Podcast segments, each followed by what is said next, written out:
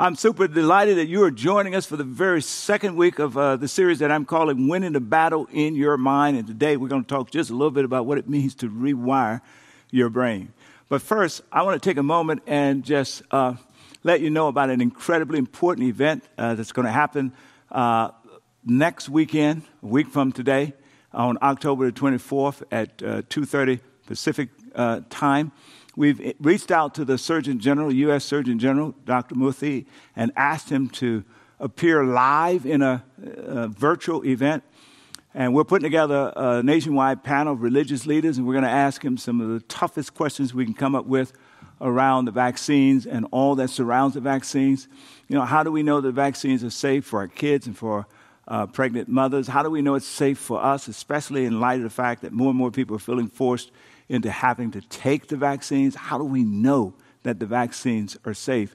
And how do we calculate or process into our thinking the stories that we're hearing about, uh, you know, people who may be dying who are being vaccinated? Uh, the Surgeon General has agreed to show up to give us transparent, best, most honest answers he has with the latest uh, information. Uh, and so here's why it's important to you. Some of you are just trying to figure out what, what is it, you know, what's the facts? You know, what's the best information so that you can make your best decisions. Others, you've already decided what you're going to do, but you want to know how to talk about this with your family members and loved ones. And browbeating and shaming people is both ineffective and ungodly, whatever side of the issues that you're on. So let's learn information, be able to talk to our family and friends in a thoughtful kind of way. And then lastly, we're going to spend a little time talking about how to care for ourselves and one another in terms of our mental health, which is a huge part of what's going on uh, inside of this pandemic. So I want to encourage you, just point your phone to the QR code right here on the screen. I want you to go ahead and register today. You can register right now while we're getting ready to tee up this message, or at the very end of this uh, message, you can go ahead and register. When you register, you can also ask uh, like your most burning question we're going to assemble all those questions. We're also going to create an opportunity for some questions to be asked live uh, during the actual experience uh, next weekend. So we're doing everything we can. I've, we've got a, a, a, scores of churches and faith community. I think we're somewhere between 25 to 30 now that have signed on. Uh, that's going to partner with us all across the nation. We think that number will be closer to 50 uh, by the time of the actual event. So we're expecting tons of people to tune in. But wherever you are in the country or in the world, I want you to tune in. This is a subject that's relevant to you. All right? I look forward to seeing you next week. Now let's turn our attention to uh, our scripture for the day as we, uh, inside of our second week, this fascinating series that I'm excited about teaching, winning the, the battle in our mind. And here's some uh, insightful uh, words that uh, the Apostle Paul writes uh, inside of this uh, series. The weapons we fight with are not the weapons of the world. On the contrary, they have divine power. Can somebody say divine power? To demolish strongholds. we demolish arguments and every pretension, every argument, every pretension. And the text ends by saying, and we take captive every thought to make it obedient to Christ. I love this notion and we take captive every thought to make it obedient to Christ. In other words, what Paul is saying here is that so often we feel like we have been imprisoned by our own thoughts. But the reality is that God gives us the power through our relationship with Jesus, through the power of the Holy Spirit. I'll talk a little bit more about that a little further down the road in this message, to literally take captive our thoughts and, uh, and to put them in obedience to Christ. Look at that, to make it obedient to Christ. So, what does that mean? In other words, this is what it means to me. It, it means that, that you want your thoughts to align with who Jesus says you are, not who your history says you are, not what your addiction says you are, uh, not what the mistakes of yesterday say that you are. No, no, no, no. Not what your brain is telling you that you are. No, what Jesus, who Jesus says you are. You want to align your thinking there. Now, when we think about what does that mean, uh, we need to recognize that uh, what the, the, here's what the writer of Proverbs says. you know, he says, so a person thinks, so that person is. It is suggesting that our thinking can be changed. What scientists tell us is that our thinking can be changed because the, uh, our brains are made with a plasticity. And that oftentimes in our growing up years, that horrible things happen to us and causes our brain to, to, to misfire or shapes the plasticity of the brain in a negative direction. And that creates, uh, allows our brain to produce all these negative thoughts. Another way of talking about it is uh, it creates a means for the enemy to keep telling us who we're not, as opposed to hearing God declare, who we are. And so, if plasticity in the brain uh, can be influenced by negative stuff, then the plasticity in the brain can be influenced by positive stuff. Hence, this notion that I'm talking about today in terms of rewiring your brain. As we think about what Paul will say later on, I'll talk about it, renewing your mind, that begins with this notion of rewiring my brain. Now, let me just share with you a fascinating story, and I think it is a wonderful picture, kind of the neurological reality that helps you to get uh, get your mind around how this whole plasticity brain thing works. Just a little bit right here in the biblical text. It's a great story in 2 Kings chapter 3. Fascinating story.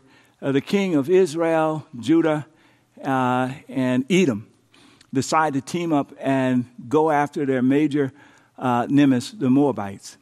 And they travel for about seven days and they end up in a, in a valley where a drought has uh, been severe there's no water for the armies or the animals. People are beginning to, uh, in a sense, uh, thirst to death.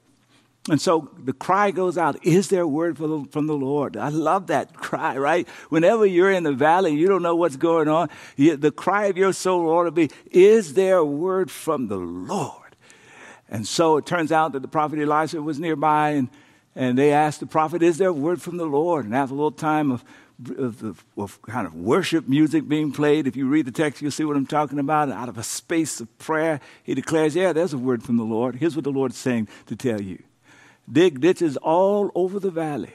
Here's what will happen you won't hear the wind, you won't see the rain, but this valley is going to fill up with water. You did the ditches, the valley is going to fill up with water. And your army and your animals will drink their fill. This is easy for God to do, he says. And by the way, God will also hand over the Moabites, the Moab, the Moabites to you. It's the reading. So you got to think about the repeated action that takes place as the people get out and they start digging ditches. And over the evening, you can imagine them digging through the night and they go to sleep. The next morning, they wake up and suddenly those ditches that are scattered all over the valley are full of water. In the meantime, the Moabites knew that they were under attack and they had mobilized as many people as they could. And so they woke up that morning standing on the hill. They looked down at the valley, thinking about the most strategic way to attack the enemies, and they saw these, these, this, these, these ditches or trenches full of water. and here's, uh, here's what it says about, about their thinking. He says, So they were up and ready early in the morning when the sun rose over the water. And from where the Moabites stood, notice that from where they stood, the water reflecting the sun looked, looked red like blood. So, from this false perception flowing out of these trenches that had been dug, came a false conclusion. Here's what it says. Here's what it says Blood. Look at the blood, they said. The kings must have fought each other and a bloody massacre must have taken place. Oh, it's safe, they're suggesting. Let's go for the loop. Go, Moab, let's go. And so they rushed down on the, on the Israeli camp. And then this is what the writer says happens. When the Moab, when Moab entered the camp of Israel, the Israelites were up on their feet, killing Moabites right and left, the Moabites running for their lives, Israelites relentless in pursuit, and a slaughter took place. Let me just ask you very quickly doesn't this sometimes feel like uh, your thoughts that constantly assault you leave you behind slaughtered? I want to go back. Let's look at why that might why that, why, why that might be the case. But just before I do, let me just tell you a quick story. Uh, Dr. Jeffrey shares in his book, You're Not Your Brain, a, fascinating story, a true story about one of his clients. Her name is Sarah. She's a 29 year old uh, public relations specialist who struggles with feelings of depression and perfectionism. And the way that manifests in her life is that at the end of a given day, she may look back over her conversations and recognize that in her conversation with her boss, for example, or with a dear friend, that midway there might have been a pause in the conversation. And right there, her mind gets stuck on that pause. Her anxiety rises. She finds herself in a cycle of a variety of thoughts of of what, what could she have said? What was it that she did that was offensive? And she, before she knows it, she's, she's spinning out scenarios of, of uh, what, what may emerge as a result of something offensive that she must have said, she must have done, and it goes on and on until she's totally exhausted. And she wakes up feeling uh, sick in her stomach, she feels depressed, she feels despairing.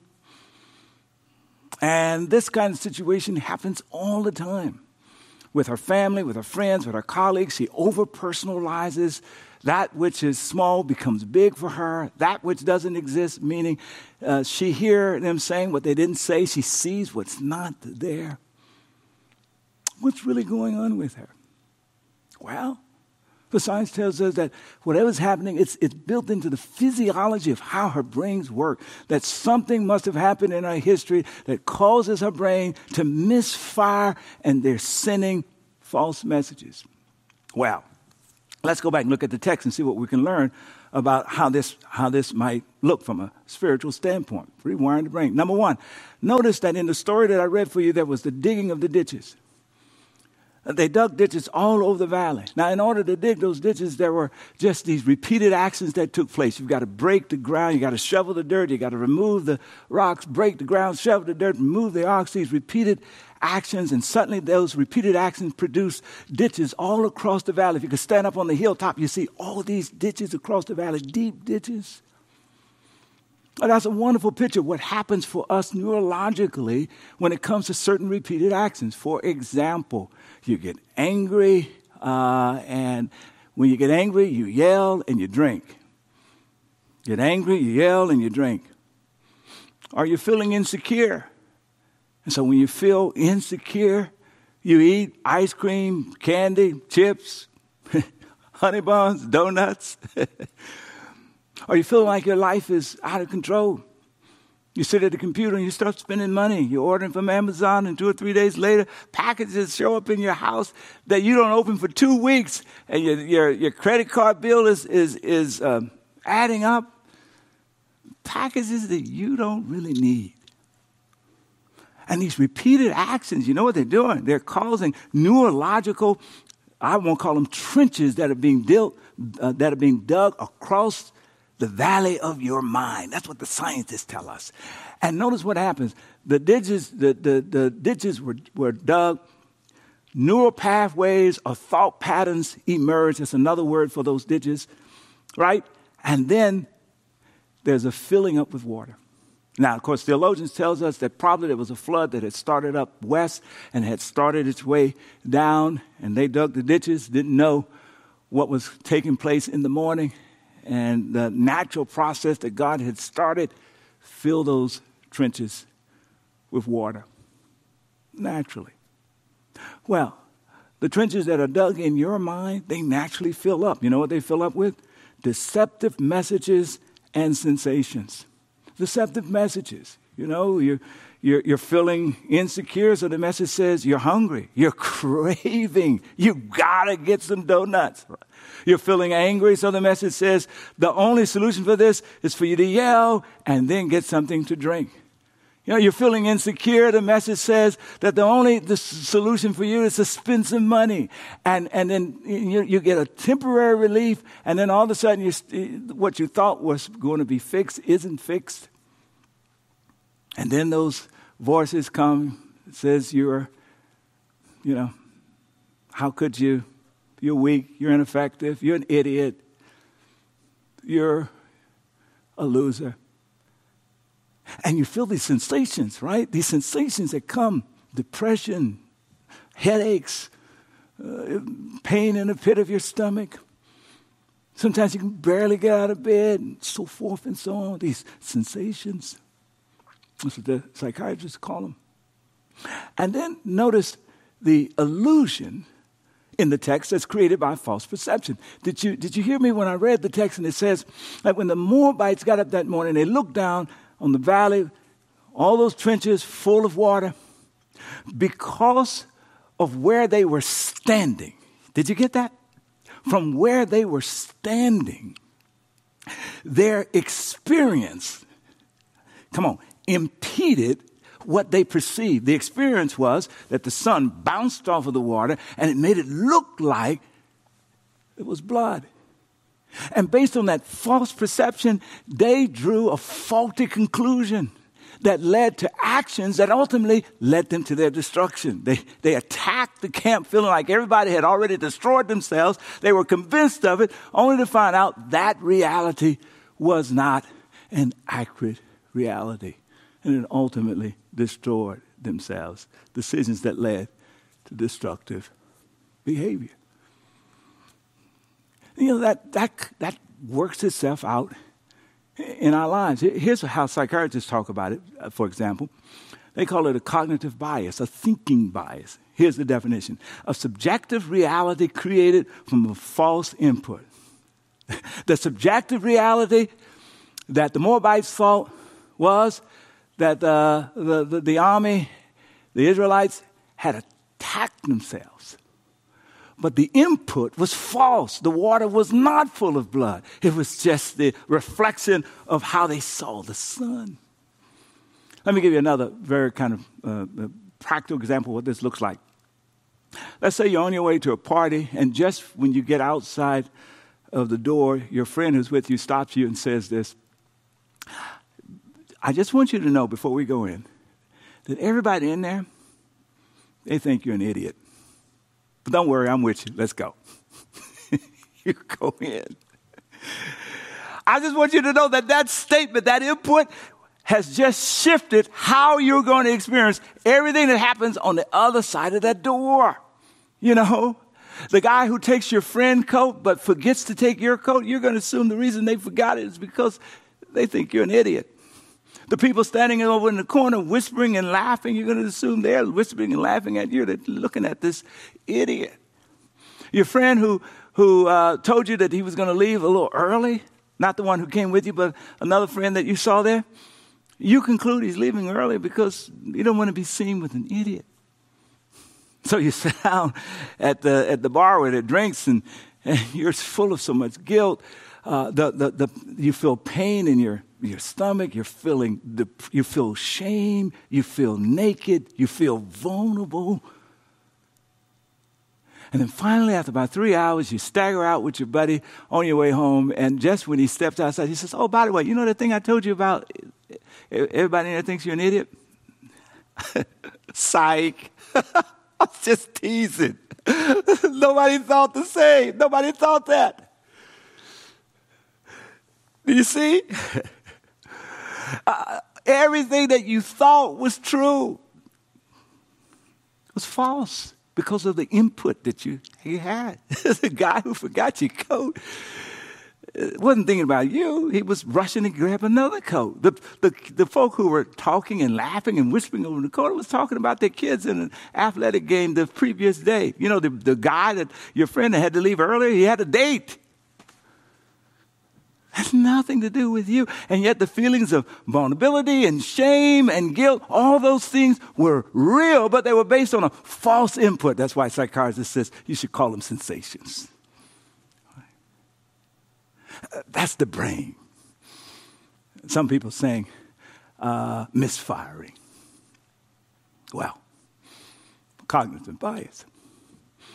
So, when we talk about renewing our minds, what we're really talking about is rebooting our brain in a really practical kind of way. Look at, let's look at, let me show you what the, what, what here's one of the famous texts Paul writes about renewing the mind, and we see this all the time. It says, don't copy the behavior and customs of the world, but let God transform you into a new person by change. It didn't just say change your thoughts, changing the way you think. The, the, the, the, the, patterns of your thinking. Uh, so often we focus on behavior, focus on, how, you know, how do I break that behavior addiction? But what we really got to do is change the pattern behind our thinking. You know, when Sarah got into counseling, was trying to figure out what is it that kept her depressed and despairing, and why is it that she was over personalizing and impacting our, her relationships with her friends and so forth and so on.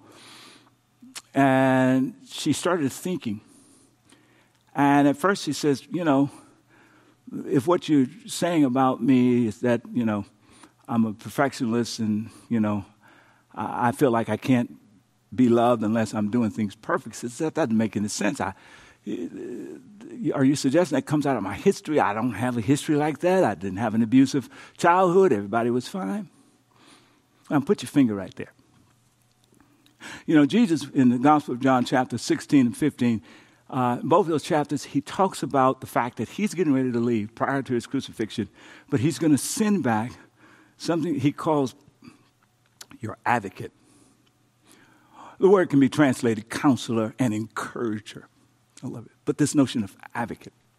As a matter of fact, the, the guy who, who writes You're Not Your Brain uses this notion, wise advocate. I don't think he's thinking about it spiritually. I don't know where he is or not, but it's perfect, right? It's, it's, it's wonderful.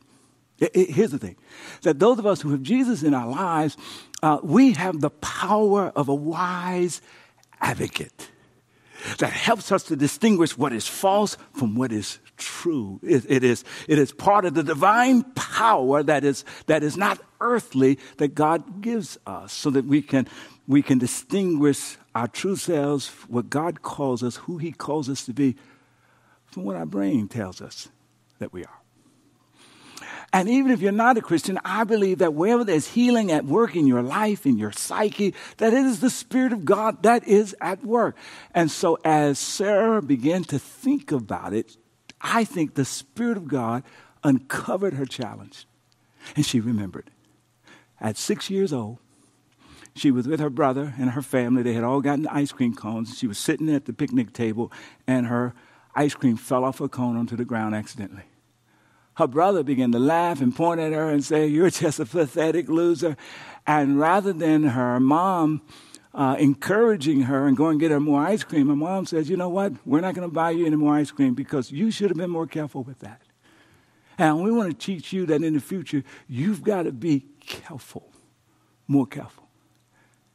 And she had forgotten about it, but that trauma that happened at six years of age was, was, was what was hidden behind that voice that she would often hear that constantly called her a loser after she went through her anxiety cycles. The brain at that moment started to misfire, and she started to feel like, I've got to be perfect in order to be loved.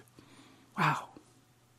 We just spend some time asking the Holy Spirit to reveal what needs to be healed in your brain.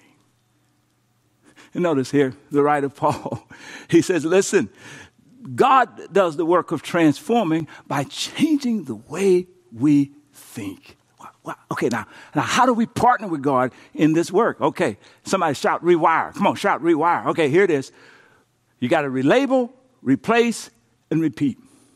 Relabel. Here's what Sarah had to learn that every time she found herself going into that anxiety cycle, she had to, she had to relabel that. She had to recognize what it was. It was, it, it was a false message that she was reacting to. It, it, it, it, was, maybe you wanted to say what I called it last week. It was a, a lie that she was reacting to, right?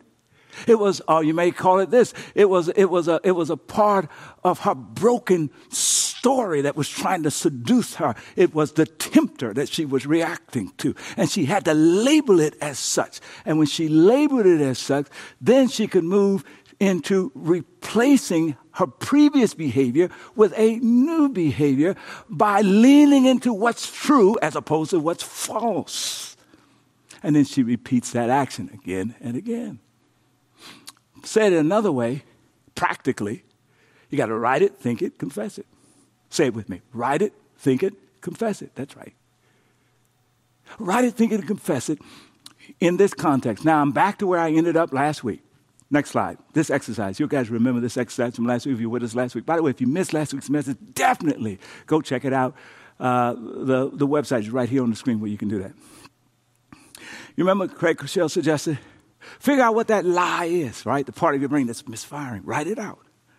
Find scripture. You remember, uh, we learn uh, that uh, in Hebrews, the writer tells us that the Word of God is alive, that it is living, divine power, and it cuts between the bone and the marrow, that it, it reveals what is true. And so, so, you know, here's the lie. Let me, let me Google some scriptures that address that lie. And then let me take the truth of that word, come on now, and build it into a declaration that I'm going to declare. Now, I told you this last week, but I just spent time in this message telling you the why behind why this works, right? The mechanics behind why this works. It's, it's this process of if I, if I dug neurological trenches through repeated behavior that was the result of negative stuff happening, I can redig new neurological trenches by repeating positive, God filled behavior under the guidance and the empowerment of God's Spirit in my life, you see. I can be a part of partnering with God to rewire my brain. You can too. Let me get, I mean, I'm going to end it here. Craig Groeschel tells a story about how he grew up struggling with money. His grandmother told him how uh, she grew up through the Depression. Just created with him this incredible fear of, of, uh, of, you know, waking up without money. And so even as he became successful and, and, and you know, earning uh, uh, more than a comfortable living, he still squeezed every dollar. He still made sure that when his family went to the restaurant, they were ordering the cheapest stuff on the, on the menu. One day he wanted to take his daughter out for a birthday celebration, and so he took her out for a birthday celebration. And uh, there at the table, he said to her, Get anything you want on the menu. This is all about celebrating you. And she looked at him with tears in her eyes, and she said, Dad, I can't. He says, Why not? I'm telling you, you can. He says, No, Dad, we can't afford it. And in that moment, Craig realized that his broken perception that he had carried throughout his life about waking up one day without money when he had tons of money, his stuff had become her stuff. He said at night he couldn't sleep. And so he got up and he started, you know, he started looking through scripture. What did God have to say to him about money? And he read the scripture where Paul declared uh, that God is able to provide uh, for your needs according to his riches in glory in Christ Jesus. You know, he, he said he, he, he read this scripture that declared, as the writer of prophet Isaiah declared, that God declares that I have called you and I will take care of you. you know, and he just read scriptures like that. It's, the scripture says it is more blessed to give than to receive. There are other scriptures about how God blesses generosity. And then he wrote a confession. He says essentially that, you know, I declare that, that, that I will not worry about money. I will trust God as, and, and for the riches that He will provide for me according to, to Jesus Christ in my life. And I, and I will be radical in my generosity. I declare it. And Craig says that he can look across the, the, the, the, the, the valley of his life, right?